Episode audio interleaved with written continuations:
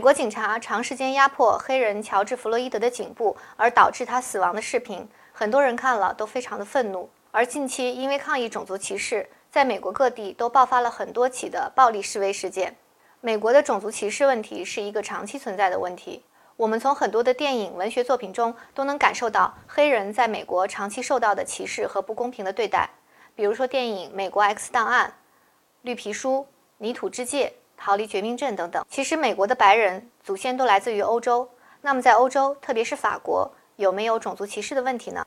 近期在疫情期间，法国是禁止十人以上的集会的。那么在这样的禁令下，昨天仍有两万多人在巴黎集会游行，来支援美国的反种族歧视抗议，同时打出为二零一六年死于法国警察逮捕后的非洲青年阿达玛讨回公道的诉求。我们也记得，在二零一七年死于法国便衣警察枪下的旅法华侨刘少尧，他的家人至今仍在为争取公平对待而进行努力。这些疑似掺杂了种族歧视意味的事件，在法国虽有发生，但是频率远不及美国。对比美国的种族歧视，好像法国就没有那么严重。那这又是为什么呢？首先是历史上，黑人进入法国和进入美国的方式不同。历史上的黑三角贸易是从十六世纪开始，欧洲的商人主要是英国人和法国人，从非洲将黑人运到美洲，贩卖成奴隶，然后在美洲换取棉花、橡胶、金属等等原始材料，再运回到欧洲进行产品加工，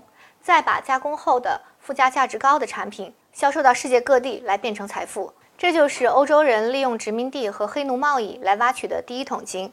而这第一桶金一挖就挖了四百多年。直到一八九零年，布鲁塞尔国际会议通过反奴隶贸易的总决议书，这才标志着奴隶贸易的终结。但是在很多美国白人的心目中，黑人依旧是下等人的存在。让我很惊讶的是，美国的种族隔离政策是在一九五四年才被废除的，而一位黑人妇女因为在公交车上拒绝给白人让座而被逮捕，这件事是发生在一九五五年。也就是说，种族隔离政策虽然在纸面上被消除了，但是即使在现代社会，在很多美国白人的心目中依然存在。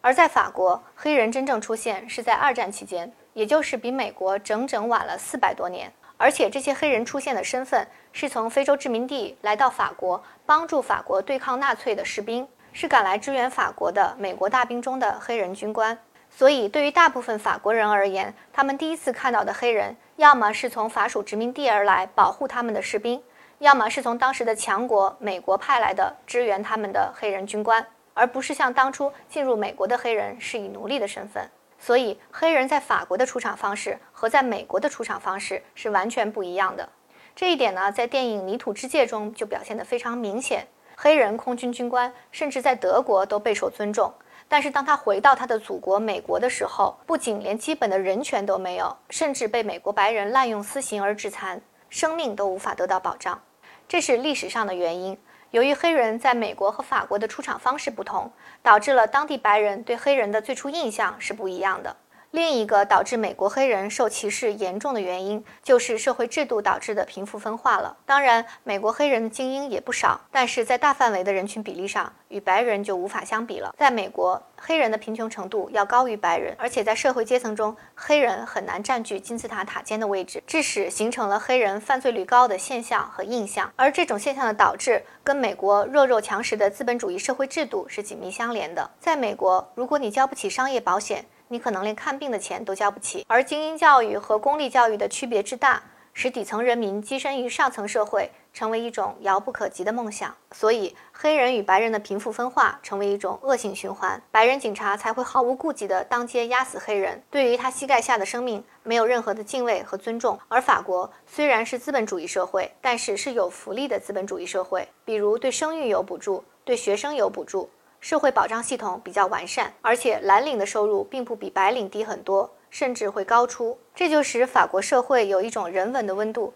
不至于产生太过明显的贫富冲突。当然，很多人说到法国旅游，特别是到巴黎，会看到很多黑人，很多地方也都有打砸抢的问题。法国的很多黑人来自于原来的法属殖民地或法国的海外省，所以当他们到了一个非原生家族的社会，也就是法国本土的时候，祖辈积累下来的生存条件，当然与本地的白人是无法相比的。很多人会走上抢劫偷窃的道路，但是这不是主流。我们可以看到的是，越来越多的各色族裔，包括黑人、白人、亚裔、阿拉伯裔、拉丁裔，融合在各个国家。当然，种族歧视肯定在某些人心目中依然存在，或者长期存在，但是并没有到美国那么恶性循环的地步。我也没有办法预测种族歧视是会越来越严重，还是会越来越削弱，只是希望在人类进程中被发现的自由、平等、博爱并不仅仅是口号，而是真的成为文明的种子，种在我们的心中。历史上的印第安人、黑人、亚洲人等受到的伤害已无法挽回，而今天我们是否有足够的智慧和爱，使各种族的人类都能平等相处呢？也许这仍然不是一个短时间内可以解决的问题，仍然需要全人类的努力。欢迎收看这期的小飞说法国。